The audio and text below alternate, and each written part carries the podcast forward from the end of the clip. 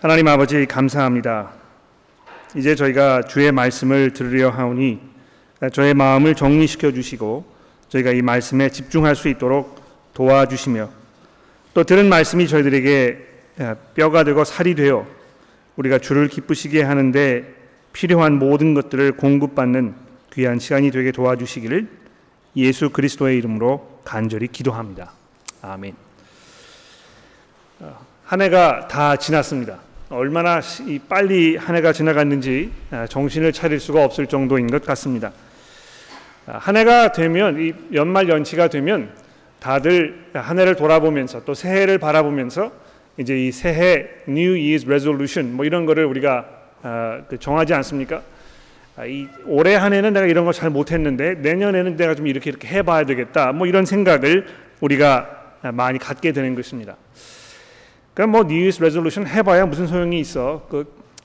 해도 안 되는 것인데 뭐 이렇게 자포자기 하시는 분도 계실 것이고 또 다시 한번 힘을 내서 내가 내년에는 이렇게 살아야 되겠다 마음을 굳게 먹으시는 분도 아마 이 자리에 계실 것입니다. 근데 제가 이 말씀을 드리는 이유는요,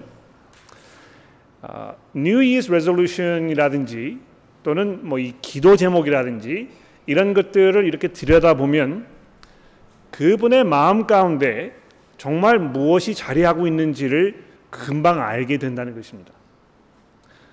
우리가 일반적으로 이렇게 살아가면서 이 살아가시는 삶의 모습을 보면 이분이 지금 무슨 생각을 하고 있는지 그 마음속에 뭐가 담겨 있는지 또 우리가 잘 이렇게 표현하지 않고 또 물어보지 않기 때문에 잘 알 수가 없는데요, 누구에게 기도 제목을 물어보거나 또 내년에 이제 어떤 계획이 있으십니까 이렇게 물어보게 되면 정말 그분이 어떤 삶을 살아왔는지 또 어떤 삶을 살기 원하는지 그분의 마음 가운데 정말 중요한 것이 무엇인지 그분이 소망하고 열망하는 것이 무엇인지를 우리가 아주 분명하게 알게 된다는 것입니다. 여러분들은 마음속에 무엇을 소망하면서 지금 살고 계십니까? 여러분이 정말 마음속에 열망하고 기도하면서 간절히 원하고 계시는 것, 그것은 무엇입니까? 이것을 제가 여러분들에게 화두로 던지면서 오늘 설교를 시작을 해보려고 합니다. 이미 아시겠습니다만 이제 창세기 시리즈의 마지막 부분에 우리가 온 것입니다. 오늘 성경 봉독을 해주신 두 분 정말 수고를 많이 하셨어요. 한참 걸렸는데요. 아마 여러분 그 집중을 하시다가 포기를 하신 분도 계실 것이고, 야, 이거 너무 성경 봉독이 긴 것이 아니냐, 뭐 이렇게 약간 한숨을 쉬는 분도 계시지 않을까 그렇게 생각을 합니다. 또 이걸 읽으면서 이렇게 깊이 생각할 시간이 없기 때문에 도대체 이게 무슨 말인가, 이것이 나와 무슨 상관이 있는가, 하나님께서 이것을 통해서 나에게 뭘 얘기하시라고 하는 것인가, 이 굉장히 궁금하게 생각하시는 분들도 있으셨을 것입니다.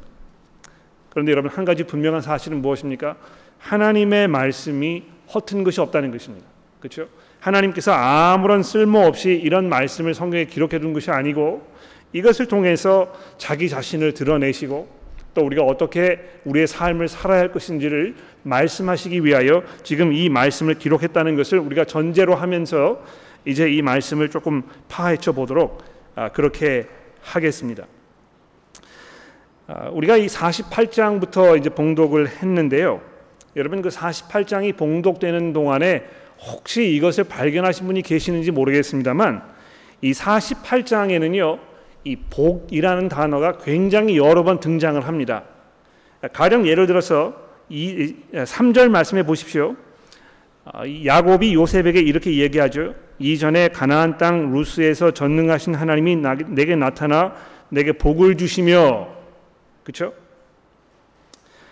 내게 이르시되 너로 생육하고 번성하여 내게 많은 백성이 나게 하고 내가 이 땅을 내 후손에게 주어 영원한 소유가 되게 하리라 하셨느니라. 지금 하나님께서 자기를 어떻게 축복하시겠다고 약속하셨는지 지금 얘기하고 있는 것입니다. 또 8절에 내려가 보십시오. 이스라엘이 요셉의 아들들을 보고 이르되 이들은 누구냐? 요셉이 그의 아버지에게 이르되 이는 하나님이 여기서 내게 주신 아들들이니이다. 아버지가 이르되 그들을 데리고 내 앞에 오라 내가 그들에게 축복하리라. 이렇게 해서 여기 쭉 보시게 되면 이 축복하는 이것이 굉장히 중요한 이슈로 등장하는 것을 여러분 확인해 볼 수 있습니다. 근데 여러분 이제 뭐 우리가 이 창세기를 1장부터 50장까지 쭉 살펴보았기 때문에 아마 여러분 기억이 나시는지 모르겠는데요. 창세기 1장부터 시작을 해서 이 축복이라는 개념이 성경의 이 창세기에 계속 반복적으로 등장하는 것을 아마 여러분 기억하실 것입니다. 그렇죠? 하나님께서 천지를 만드신 후에 어떻게 하셨습니까? 이 많은 것들을 보시면서 기뻐하시고 그것들을 축복하셔서 그들에게 이르시되 생육하고 번성하여 이 땅을 정복하라 이렇게 아담에게 얘기하지 않으셨습니까? 하나님께서 지금 사람들을 축복하시려고 사람들에게 복을 베푸셔서 그들이 하나님 안에서 올바른 삶을 누리면서 하나님과 교제할 수 있도록 이렇게 하시는 것이 그분의 원하시는 것이고 그분의 목적이라는 것입니다. 우리가 하나님과 동떨어져서 하나님과 상관없는 삶을 사는 것을 원치 아니하시고요. 우리를 부르셔서 자기의 자녀로 삼으시고 그들에게 한없는 복을 쏟아 부어 주셔서 우리로 하여금 정말 하나님의 사람답게 살도록 이렇게 하신다는 것입니다. 근데 안타깝게도 어떻게 되었습니까? 창세기가 우리에게 증거하는 것이 무엇입니까? 하나님의 이 축복의 의도, 하나님께서 원하셨던 그것이 인간의 타락으로 인하여, 인간의 그 반역으로 인하여 지금 다 무너지고 이 세상이 뒤죽박죽되는 그런 상황을 창세기 3장에서 말씀해주고 있지 않습니까? 더 이상 하나님께서 사람들을 축복하시는 것이 아니고 사람들에게 진노하시고 그들에게 이 저주를 쏟아 부으시는, 그래서 만드신 모든 피조물들이 하나님의 진노 가운데, 하나님의 저주 아래에 있게 되는 이런 상황을 창세기가 우리에게 설명하고 있는 것입니다. 여러분, 사는 것이 힘들지 않습니까? 그렇죠? 정말 많은 문제들이 우리의 삶 속에 벌어지고 있습니다. 뭐 이 경제적인 어려움, 건강의 어려움, 관계의 어려움, 뭐 결혼 생활의 어려움, 자식과 부모의 관계의 어려움, 뭐 셀 수 없습니다. 지금 뭐 이 그 분쟁이라든지 전쟁이라든지 뭐 이 국제 관계에서의 어려운 이런 것들은 뭐 접어두고라도요, 우리 개인의 삶을 돌아보았을 때 사는 것이 왜 이렇게 힘들고 어려운지 우리가 이 숨이 턱턱 막혀올 정도라는 것입니다.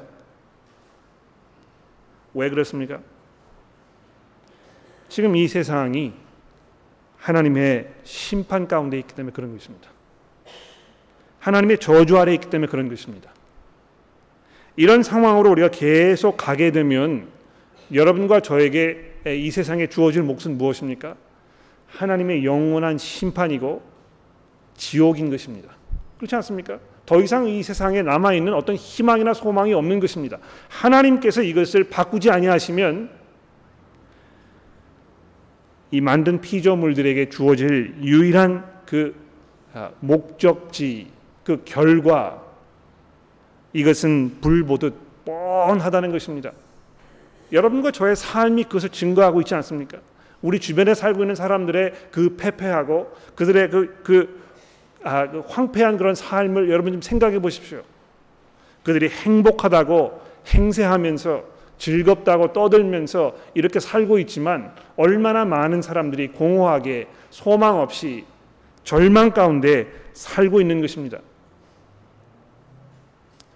그들이 소망하는 것이라고는 그저 육신의 안락, 쾌락, 순간적인 즐거움 이런 것뿐 아닙니까? 그러나 하나님의 이 저주를 벗어날 수는 없는 것입니다.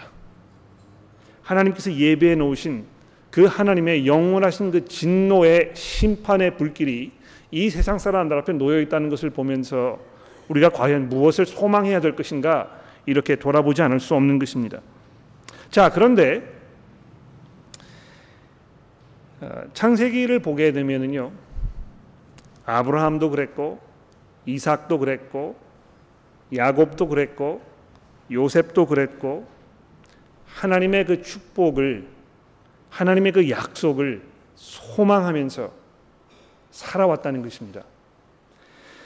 여러분 오늘 우리가 읽은 48장에 보시면 굉장히 재미있는 사건이 벌어지지 않습니까? 요셉이 두 아들이 있었는데요.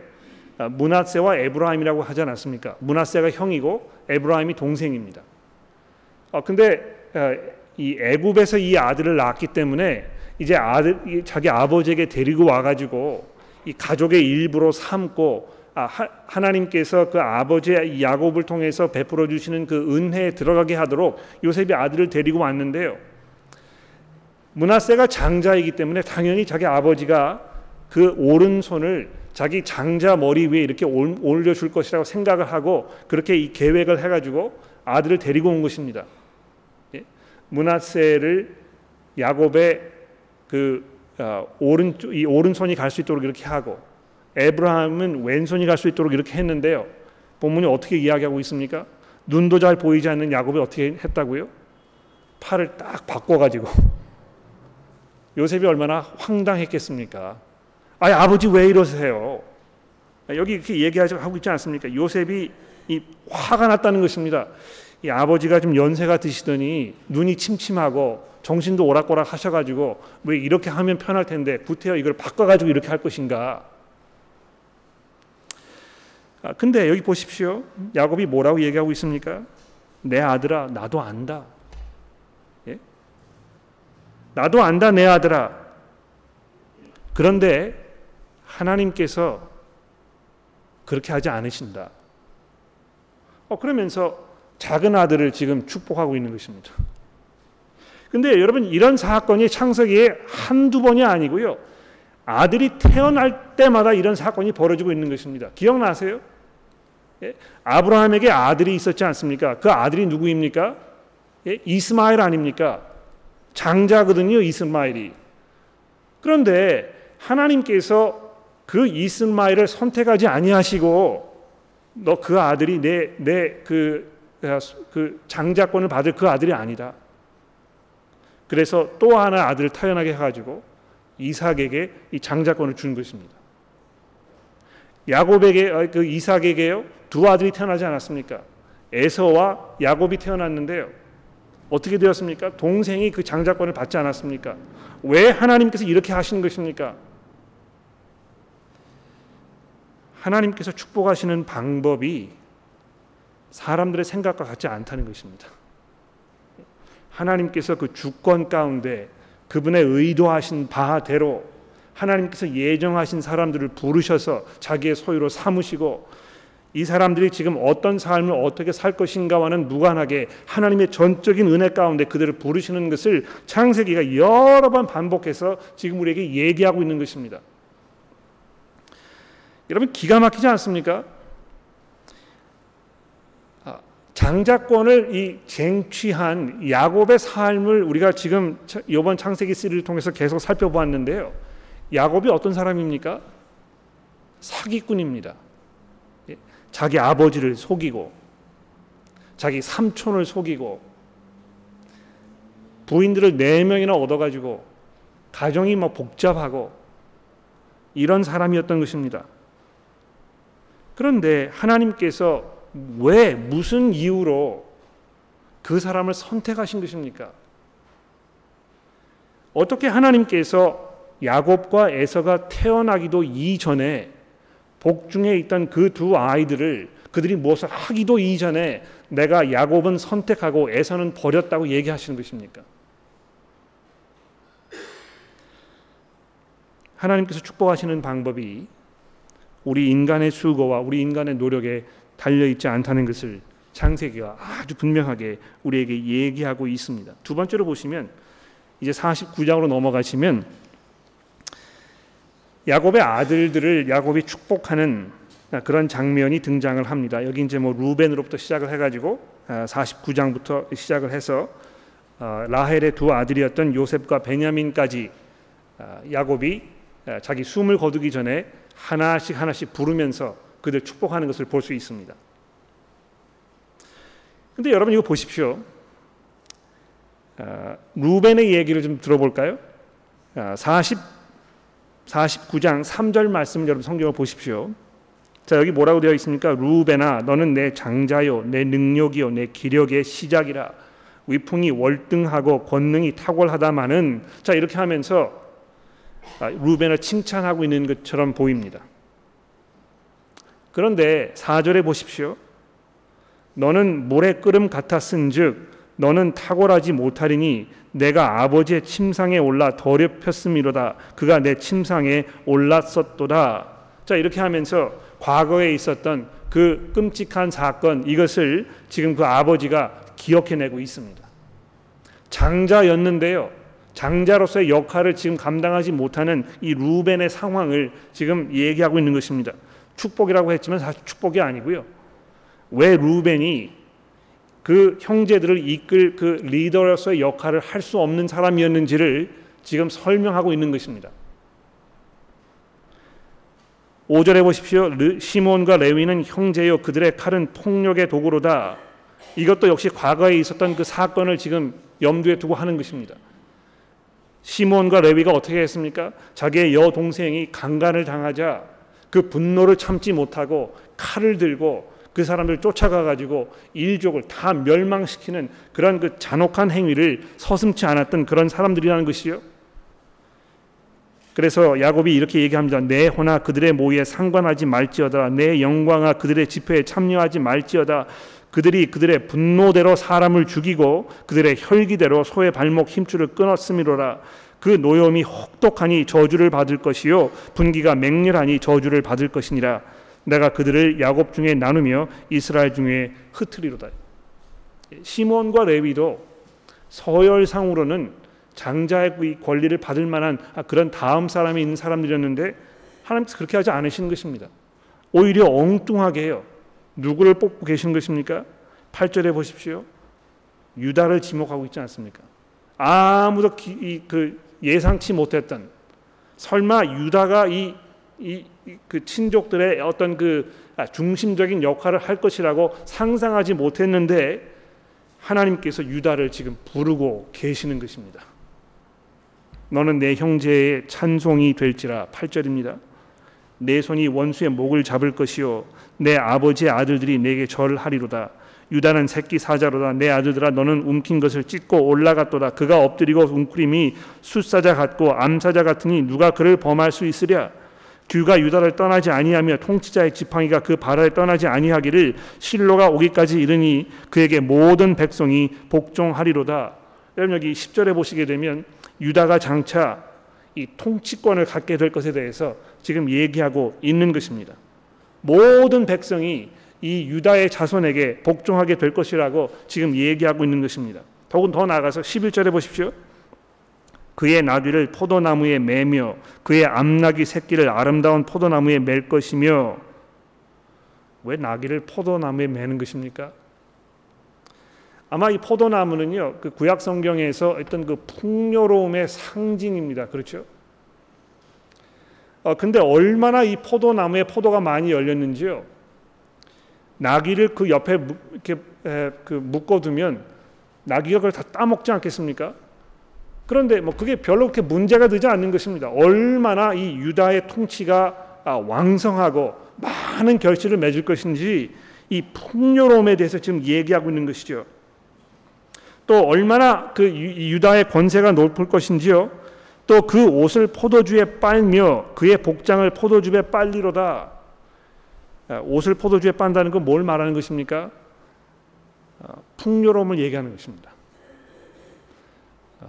뭐 제가 그 얘기를 들어보니까는요, 어떤 여성분들은 우유에다가 목욕을 하시는 분들이 계시다는 얘기를 들었어요. 그렇게 하면 뭐 이 피부에 좋다고 이제 그래가지고. 맞습니까? 대답을 안 하시는데 해보신 경험이 있으신지 모르겠어요. 그 왜 그렇게 하는 것입니까? 돈이 많아가지고요, 물에다 목욕하지 않냐고 이 우유에다 목욕을 하면 얼마나 그 삶이 풍요롭겠습니까? 아마 그런 표현인 것 같아요. 예? 유다가 다스리게 되면 그의 통치를 통하여 하나님께서 계획하셨던 어떤 그 풍요로운 삶, 이런 것이 이제 이 오게 될 것이라고 얘기하고 있는 것입니다. 왜 유다입니까? 우리가 알 수 없습니다.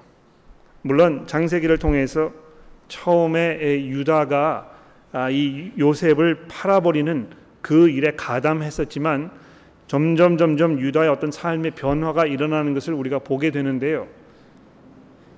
그의 삶 속에 그러한 변화가 일어났기 때문에 하나님께서 지금 유다에게 그 대가로 이런 그 축복을 주신 것인가, 그게 아닌 게 분명합니다.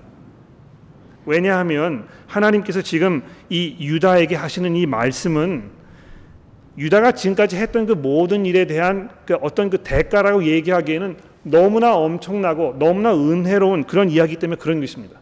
더군다나 루벤과 시므온을 하나님께서 이런 방법으로 이 심판하셨을 때 더더욱 우리가 이 하나님의 이 일하시는 그 방법이 아주 오묘하고 우리의 어떤 상황과 어떤 논리로 설명할 수 없다는 것을 우리가 알게 되는 것이죠.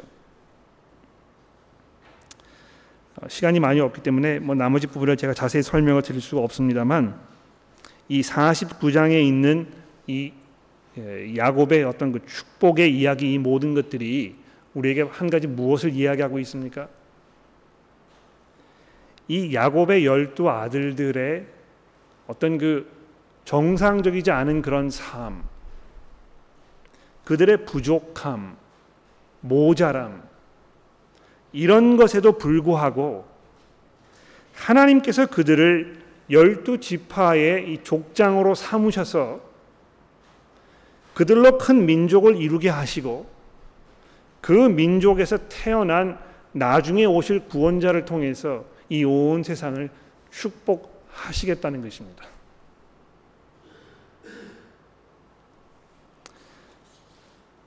여기에 등장하는 이런 내용들은 장차 오실 하나님의 그 참 복의 근원, 우리 구주이신 예수 그리스도,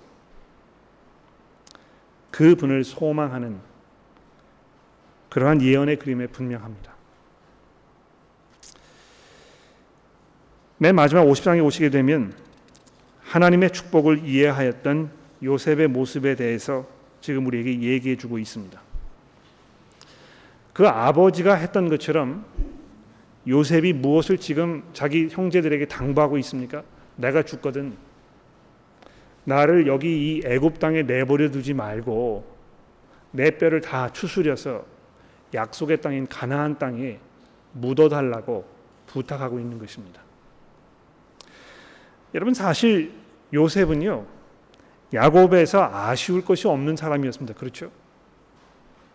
바로 왕 다음에 많은 권세와 부와 권력을 누렸던 이 유다의 애굽의 2인자였단 말입니다.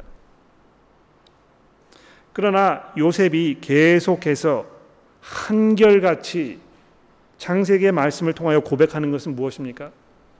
내 아버지에게 약속하셨던 그 하나님께서 더 큰 것을 준비해 놓으시고 하나님의 백성들을 부르셔서 그 은혜에 참여하게 하실 것이라는 것을 그가 알고 있었던 것입니다.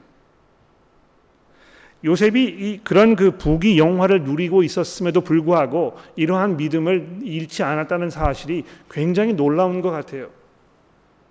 요셉의 이러한 모습은요 49장에 등장하는 이사갈과 스불론과 절묘한 대조를 이루고 있습니다. 여러분, 그 49장으로 다시 돌아가 보시겠습니까? 여기 그 이사갈과 스불론에 대해서 뭐라고 이야기하고 있는지 좀 들어보십시오. 스불론은 해변에 거주하리니 그곳은 배 매는 해변이라 그의 경계가 시돈까지 이르로다. 이사갈은 양의 우리 사이에 꿇어 앉은 건장한 나귀로다. 그는 쉴 곳을 보고 좋게 여기며 토지를 보고 아름답게 여기고 어깨를 내려 짐을 메고. 이 스불론과 이사갈을 보면 어떤 그 자기가 처해 있는 그 상황 속에서 풍요로움을 누리면서 더 이상 애쓰려고 하지 않고 그냥 만족한 삶을, 그런 삶을 살려고 하는 그런 모습처럼 설명이 되고 있습니다. 그런데 이 14절 마지막 절에 보시게 되면요 그러한 스불론과 이사갈을 향해서 야곱이 뭐라고 얘기하고 있습니까? 그들이 압제 아래서 섬기게 될 거라고 이렇게 얘기하고 있는 것입니다. 여러분, 이 평안 가운데 사는 것, 어떤 물질의 풍요로움을 누리는 것, 이것이 여러분과 저로 하여금 하나님 나라에 대한 소망에서 눈 멀게 하는 것이 분명합니다.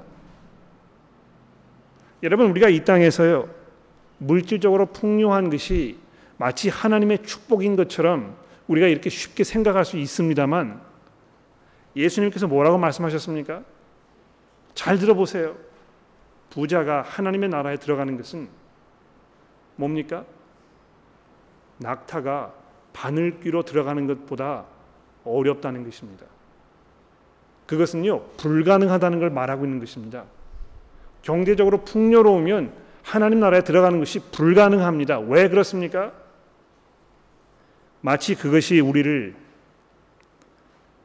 구원해 줄 것인 것처럼 이렇게 착각하도록 만드는 이상한 힘이 이 돈에 있기 때문에 그런 것입니다. 그래서 성경에 보게 되면요, 돈이 많은 것과 교만한 것을 한 가지로 계속 설명하고 있지 않습니까? 여러분, 이 돈이 많은 청년도요, 예수를 만나서 구원을 얻겠다고 왔다가 어떻게 했습니까? 너 가진 거 다른 사람에게 다 주고 나를 따라오라 이렇게 이야기하니까 그 얼굴에 근심이 쌓여가지고 그냥 돌아갔다는 것입니다. 겸손할 수가 없습니다. 왜 겸손할 수가 없습니까? 자기 삶에 대해서 자신만만하기 때문에. 그런데 다행히도 요셉을 보십시오. 창세기에서 가장 부했던, 가장 많은 권세를 누리고 있었던 요셉이 하나님의 은혜 가운데에 있었습니다. 하나님의 축복을 이해하였던 것입니다. 그 믿음을 지켰던 것입니다. 이 땅에서 누리는 그 삶이 전부가 아니고 애굽에서 자기가 나아가서 하나님의 약속의 땅에 가야 했던 것을 그는 알고 있었던 것입니다. 그래서 이렇게 많은 수고를 통해서 노력을 쏟아 부어가지고 그의 아버지의 뼈를 다 추려가지고 가나안 땅에 갖다 묻지 않았습니까? 여러분, 하나님의 축복을 이해하고 계십니까? 하나님의 축복이 그저 이 땅에서 우리가 먹을 것을 잘 먹고 행복한 가정 생활을 하고 입을 것 잘 입고 뭐 해외 여행 가고 싶을 때 가고 이런 것으로 표현되는 것입니까?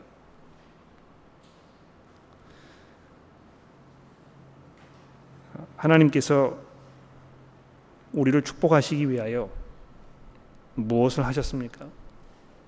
그 아들을 이 땅에 보내셔서 여러분과 저로 하여금 하나님의 용서를 받고 하나님의 자녀가 되는 축복을 누리고 그 안에서 영생하여 하나님과 영원한 교제 가운데 들어가도록 이렇게 하셨습니다. 여러분, 지금 우리가 이 땅에서 누릴 수 있는 어떤 그 축복은요, 장차 하나님의 나라가 완성되었을 때 우리가 누리게 될 그 엄청난 축복과는 비교될 수 없습니다. 아마 그 받아들이기가 좀 어려우실 것 같아요. 예? 교회 나가면 보기 싫은 사람, 또 싸우고, 교회 갔더니 마음이 편하기는커녕 더 일만 시키고, 이 교회 이거 신앙생활 이렇게 해가지고 이게 무슨 덕이 있을까, 이런 그 회의를 갖게 하지 않습니까? 그렇죠? 그래서 어떤 그 하나님의 은혜 가운데 사는 것이 어떤 신앙을 지키고 사는 것이기보다는 마치 세상 사람들도 부러워하는 그런 풍요로움을 누리는 삶인 것처럼 우리가 이렇게 쉽게 착각할 수 있습니다. 나도 좀 저렇게 한번 살아봤으면 좋겠다.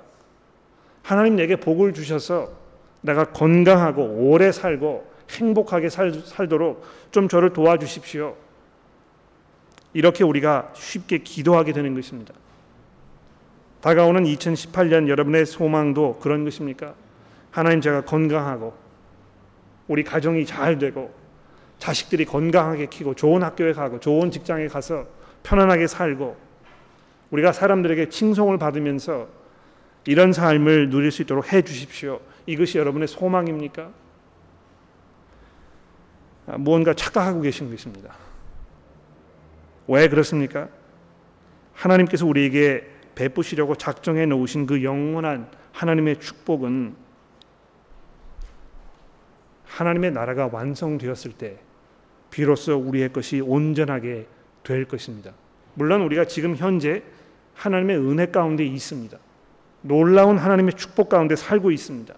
우리가 거듭남의 은혜 가운데에서 죄의 용서를 받고, 잠시 우리가 하겠습니다만, 이 성찬식을 통해서 우리가 뭘 주시는 것입니까? 우리가 그리스도와 연합하였다고, 그분과 한 몸이 되어서 우리가 그 안에 있고 그분이 우리 안에 있다는 이 놀라운 은혜 가운데 우리가 살고 있는 것입니다. 그런데 그러한 그리스도와의 연합을 통해서 우리가 누리게 될 이 하나님의 나라의 그 영원한 축복은 지금 우리가 믿음으로, 믿음의 눈으로만 볼 수 있는 것입니다. 우리가 지금 육체적으로 그것을 누리기 어렵습니다. 그렇지 않습니까? 그래서 우리는 믿음 가운데 소망하며 참고 인내하면서 우리의 삶을 살아야 하는 것입니다.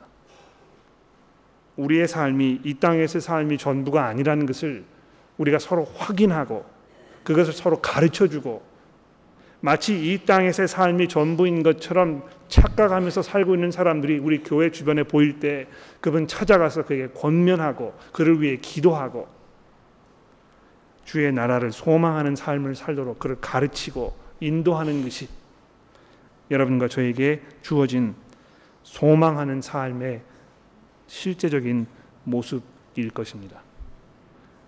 다가오는 새해에 역시 마찬가지로 우리가 정말 하나님의 나라를 소망하면서 주의 나라를 위하여 힘쓰는 우리 모두가 되기를 간절히 기도합니다. 기도하겠습니다.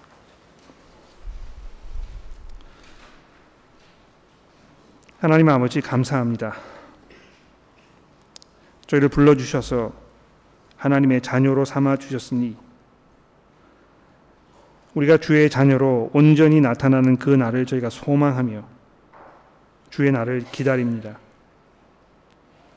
하나님, 한 해가 지나가고 새해를 바라보는 이 때에 저희들의 마음과 생각을 주께서 정리시켜 주셔서 다시 한번 우리가 주의 나라를 소망하게 하시고 우리를 구원하시기 위하여 이 땅에 오셨던 예수 그리스도에게 우리의 모든 것을 걸겠다고 우리가 다짐하는 우리 교회 모든 교우 여러분들이 되도록 도와주시기를 우리의 구주이신 예수 그리스도의 이름으로 간절히 기도합니다. 아멘.